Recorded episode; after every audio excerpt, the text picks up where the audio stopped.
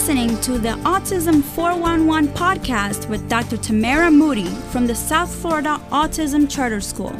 Welcome to another edition of Autism 411 podcast from the South Florida Autism Charter School. I am John Rogger with your host, Dr. Tamara Moodie, and we're glad to have you again, Dr. Moodie, to talk uh, more about autism and the world of autism. But first, obviously, we want to remind everybody that this podcast is recorded during uh, actual hours here at school. So if you hear any sounds in the background, that's because we're taking care of business, right?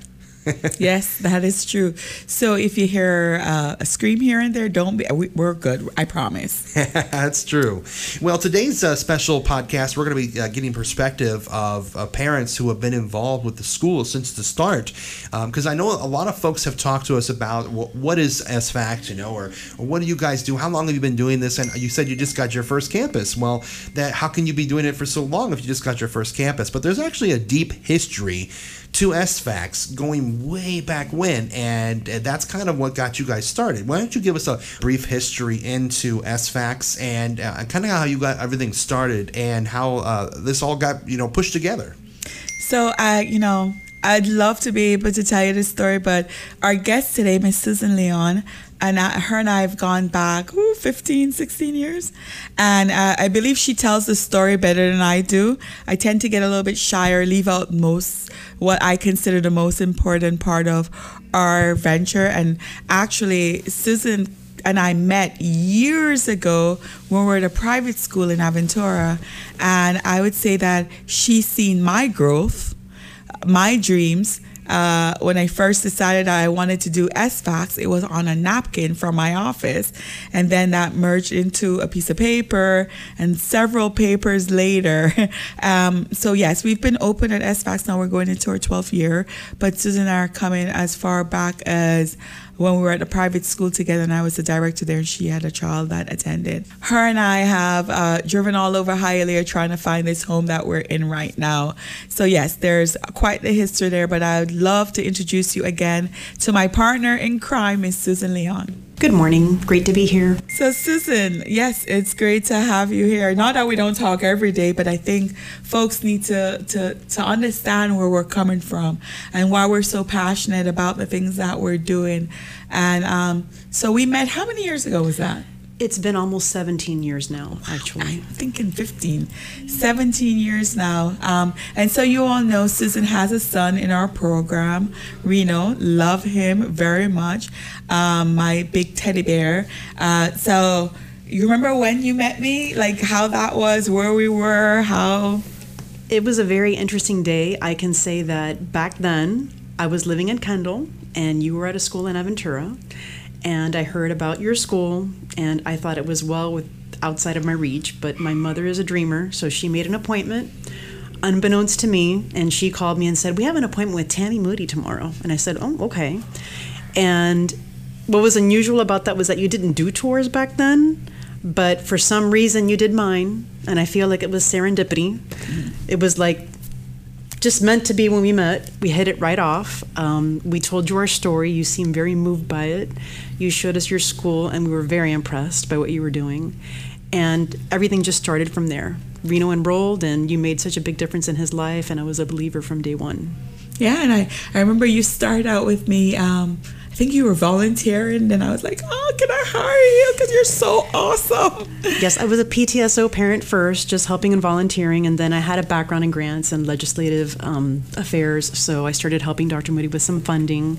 And then we got to know each other a little better, and she told me about her dream and how she wanted to have what she called a one stop shop and we got to talking to a couple of other parents who are board members of the school now um, started the school with us. And as luck would have it the four of us came together dr moodie with her vision and her dream and her plans and her napkin drawings and her paper drawings. And then we graduated to powerpoint drawings. But um, she shared her vision with us and our other two board members um, mr cambo who was a charter school builder and mr pierce a charter school developer so they provided the charter school expertise to us, and the four of us set about starting the school. Yeah, that it feels like a lifetime ago. Yeah. And then, um, do you remember when we couldn't find a place? When we, we applied for the charter, we got our charter approved, and we just couldn't find a home and we're like we were gonna do it in my garage. We had to have a lease by a certain date so we got a little bit desperate. We knew the general area that we wanted to be in was hialeah or hialeah miami lakes or miami lakes so we just got in the car with a laptop and started looking for places knocking on doors. We actually knocked on a couple of church doors saying hi we're opening a school. Do you have some room for us that we could rent? And people thought we were a little peculiar but um, we didn't find anything um, but we didn't give up, kept on looking. And then I got the phone call from this mysterious, uh, he was the mayor of Hialeah at the time, Julio Robaina. And I was like, what does he want? I'm not meeting him. And then he ended up being like, I, I consider him the godfather of SFACS because he found us a home at the 7400 West 24th Avenue with our first 81 student. We had our first lottery and it was just an amazing feeling to see how many families just heard about us and wanted to be a part of what we were about to venture on. And it so happens that a lot of those families are still a part of us, whether they've aged out and they're in our adult program or they are still in the school. A lot of our board members' children are also still here.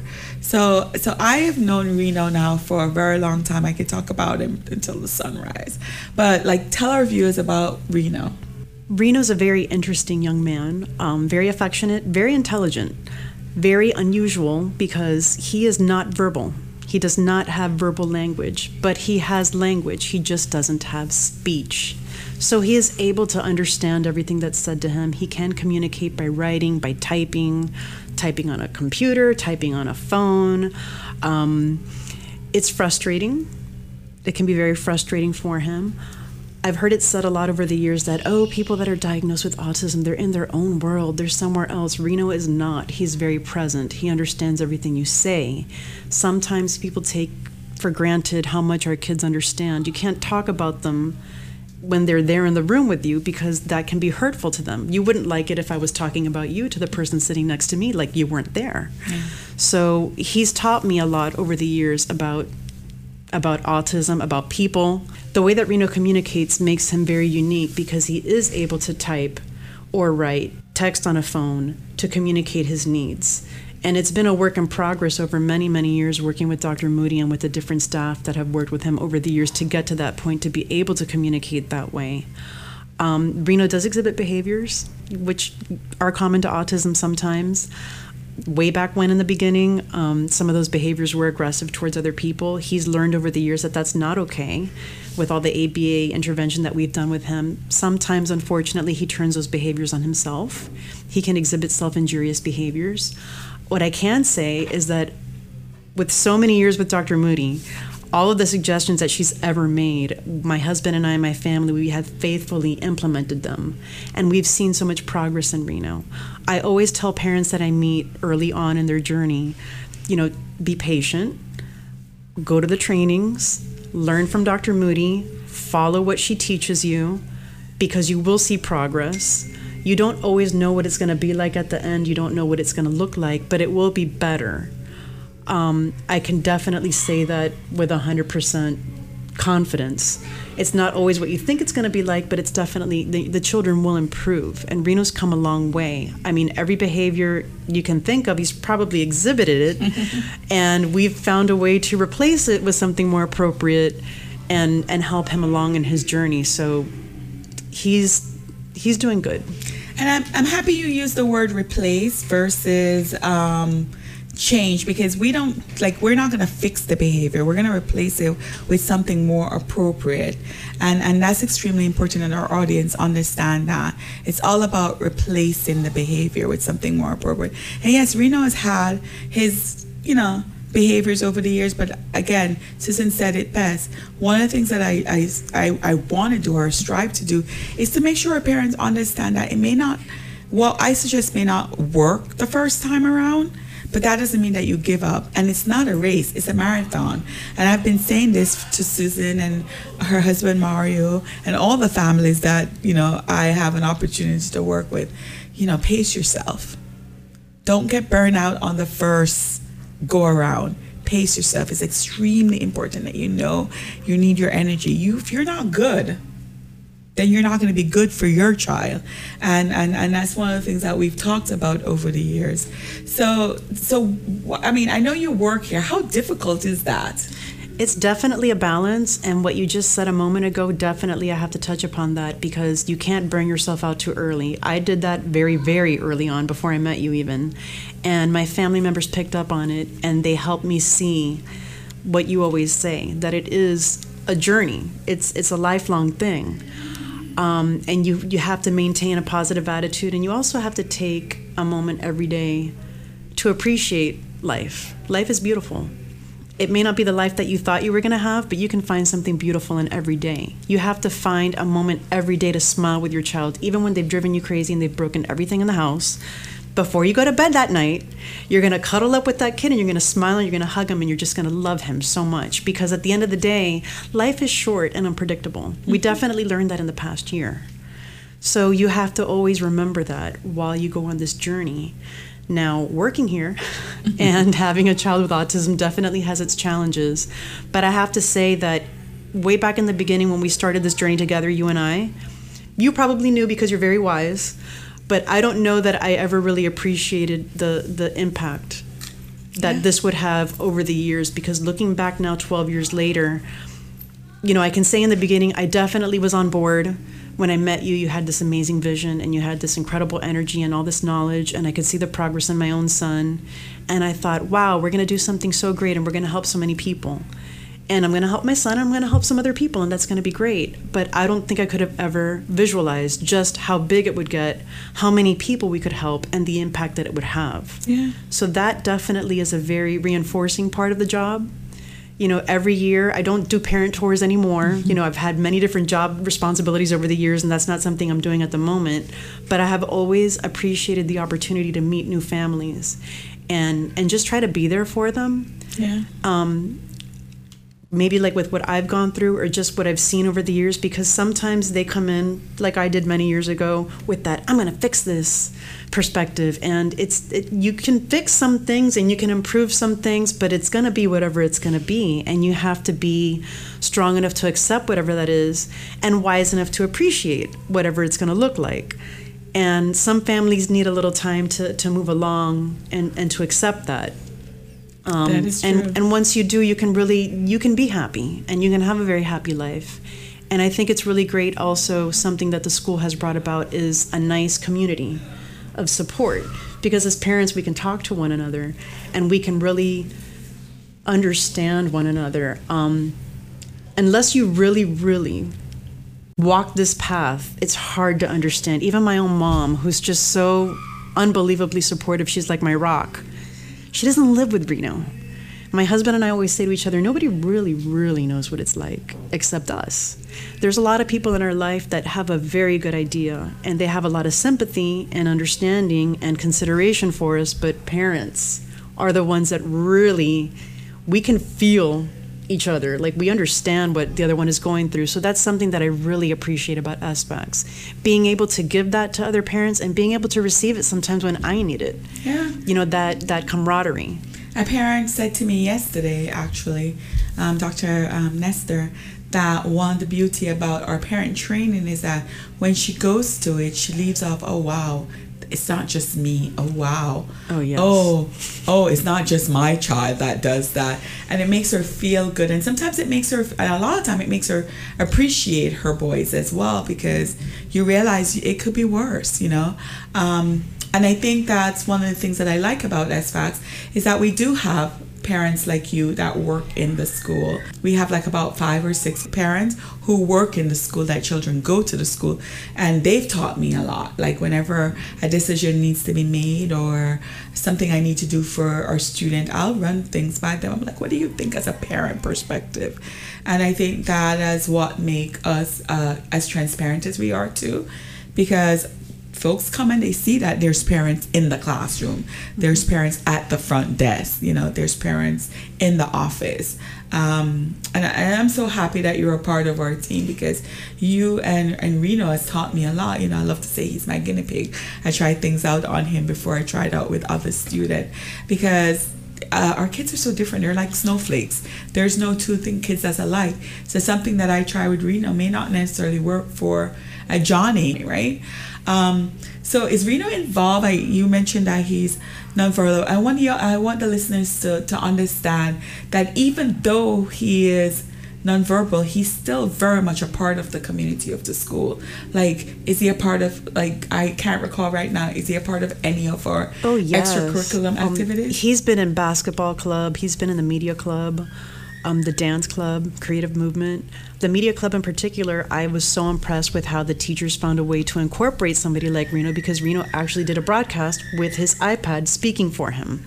So it shows that there's a lot of possibilities for, you know, the individuals like Reno who may not have speech but who have language. Mm-hmm. And I can say definitely that participating in these clubs gave him some confidence. Yeah. And I think it's also been a really positive experience because he has been spending time with these peers in the school that have a little bit more language than him and might be a little bit more social than he is.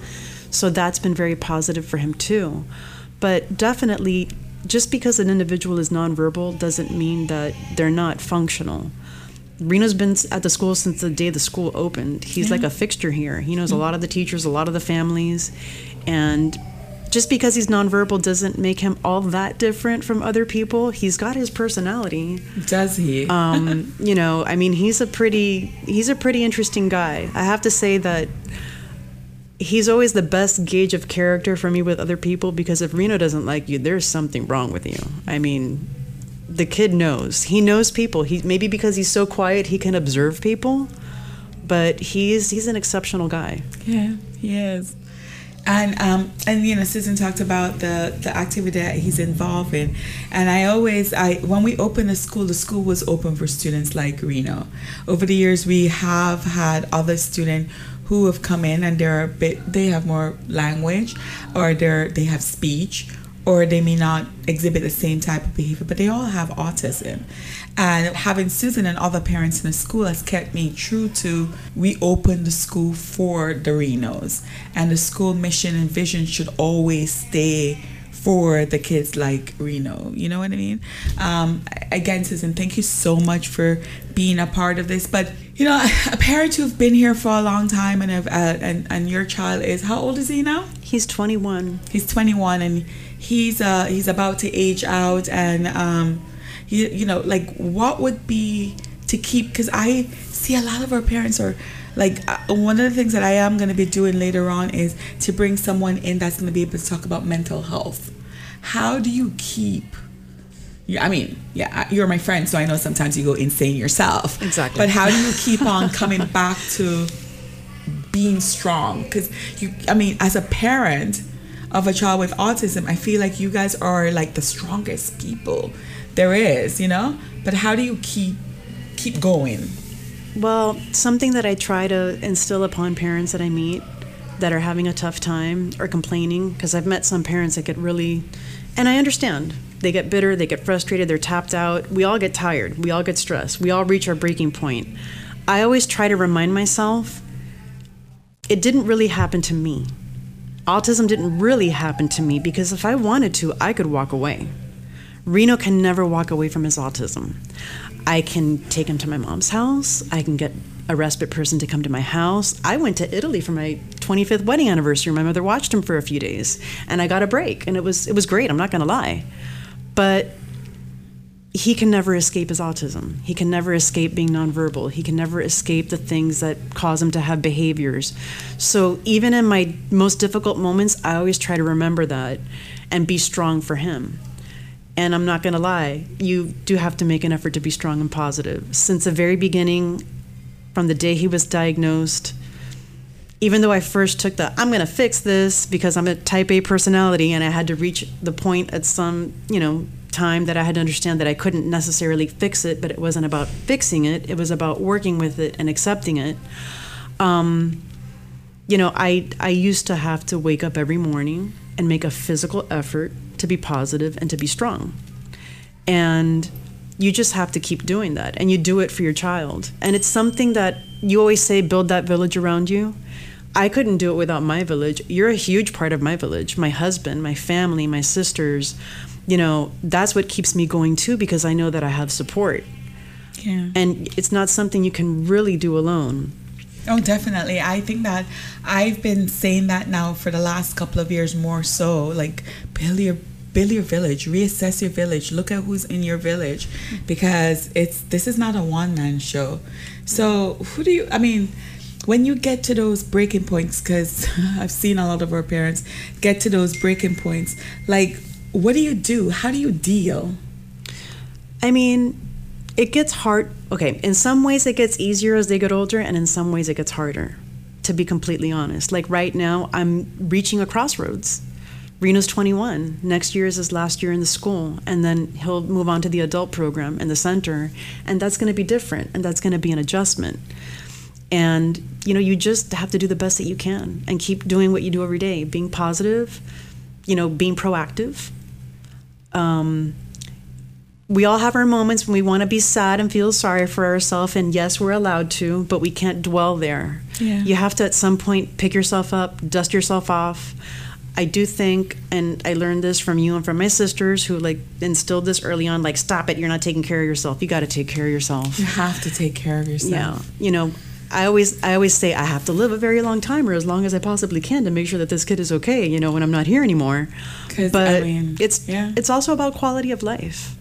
You know, you you have to be good with you before you can be good for them. So I try very hard to do that. Didn't do so good during the pandemic, not gonna lie. The pandemic was not so great for a lot of us. You know, we all got off our diet, we all got off the exercise routine, but you got to get back on you know just all of the healthy habits in your in your daily life that you do and just the positive thinking try to be positive you know count your blessings yeah. even on the days when they drive you crazy you still got to count your blessings Yeah. God, Susan, thank you so much for sharing. I, I, I feel like um, parents, uh, I, I sometimes wonder about parents because I know how difficult it is. I'm here. Uh, I don't fully understand some of your concerns, or but I do understand that this is it's not easy. no i mean i've always said the way that i've always described it when people ask me i call it bittersweet Yeah. because there's a lot of bitter that you have to deal with but there's a lot of sweet so if that's your love, palate yeah. you know if you can deal with bittersweet if you like bittersweet chocolate if you like bittersweet you know foods or whatever good. Um, but that's just the way that i look at this experience because autism is really hard. Yeah. it's not something anybody asks for.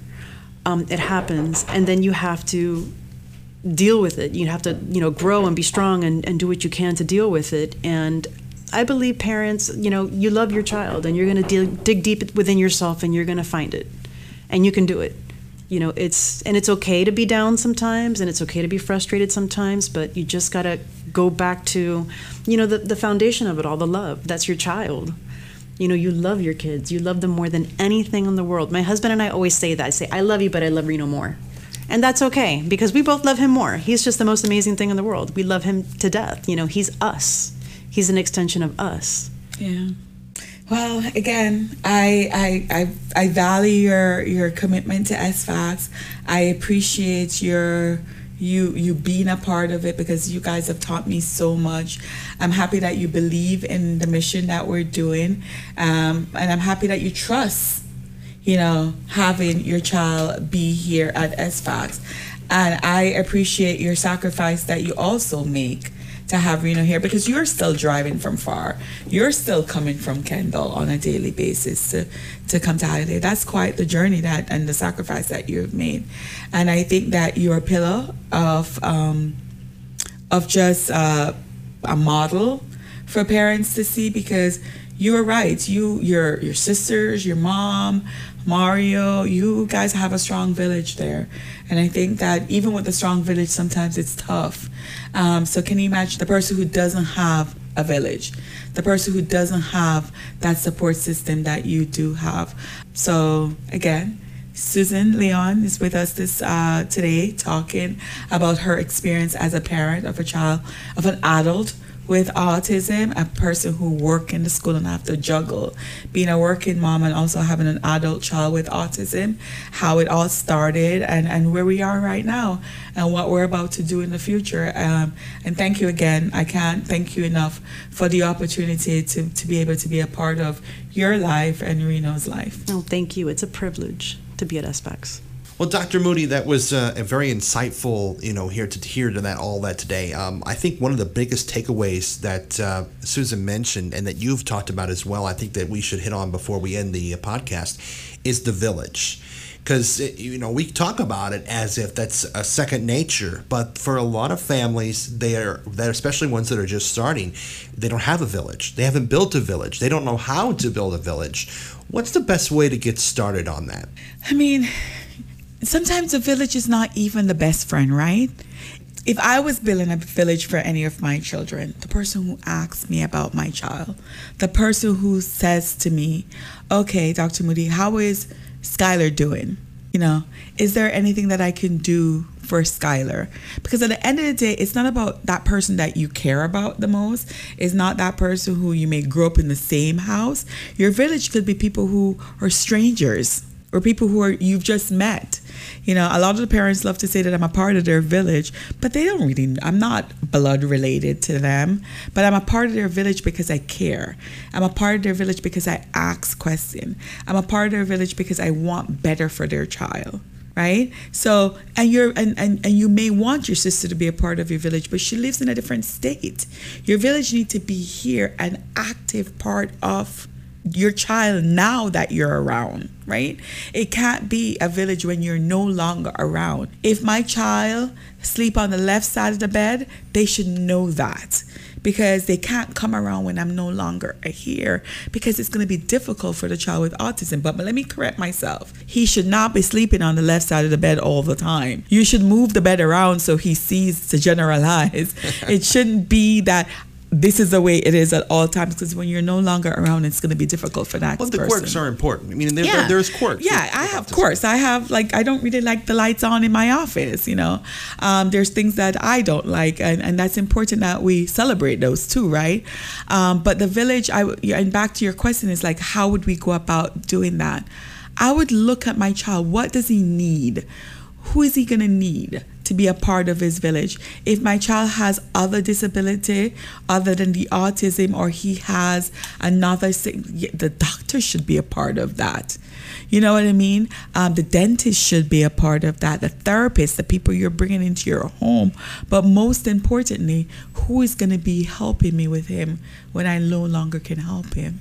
And I imagine that that question, when it's asked, you start to find that maybe the people you were friends with or that you knew for many many years just don't seem like that that's going to be able to be a part of it. Um, yeah. and that's shocking for a lot of people. Oh yeah, and sometimes just even your own family member may not be cuz I mean and I think they mean they they mean well, like they want to be a part of it, but you have to also be realistic and look at their circumstances. Do they have children with special needs as well? You know, are they able to does their job take them away from from here often? You know what I mean? Uh, do they have the means? to take care of my child who can eat you out of home, you know, on a daily basis. What kind of support are you going to leave for your village or what kind of help you need?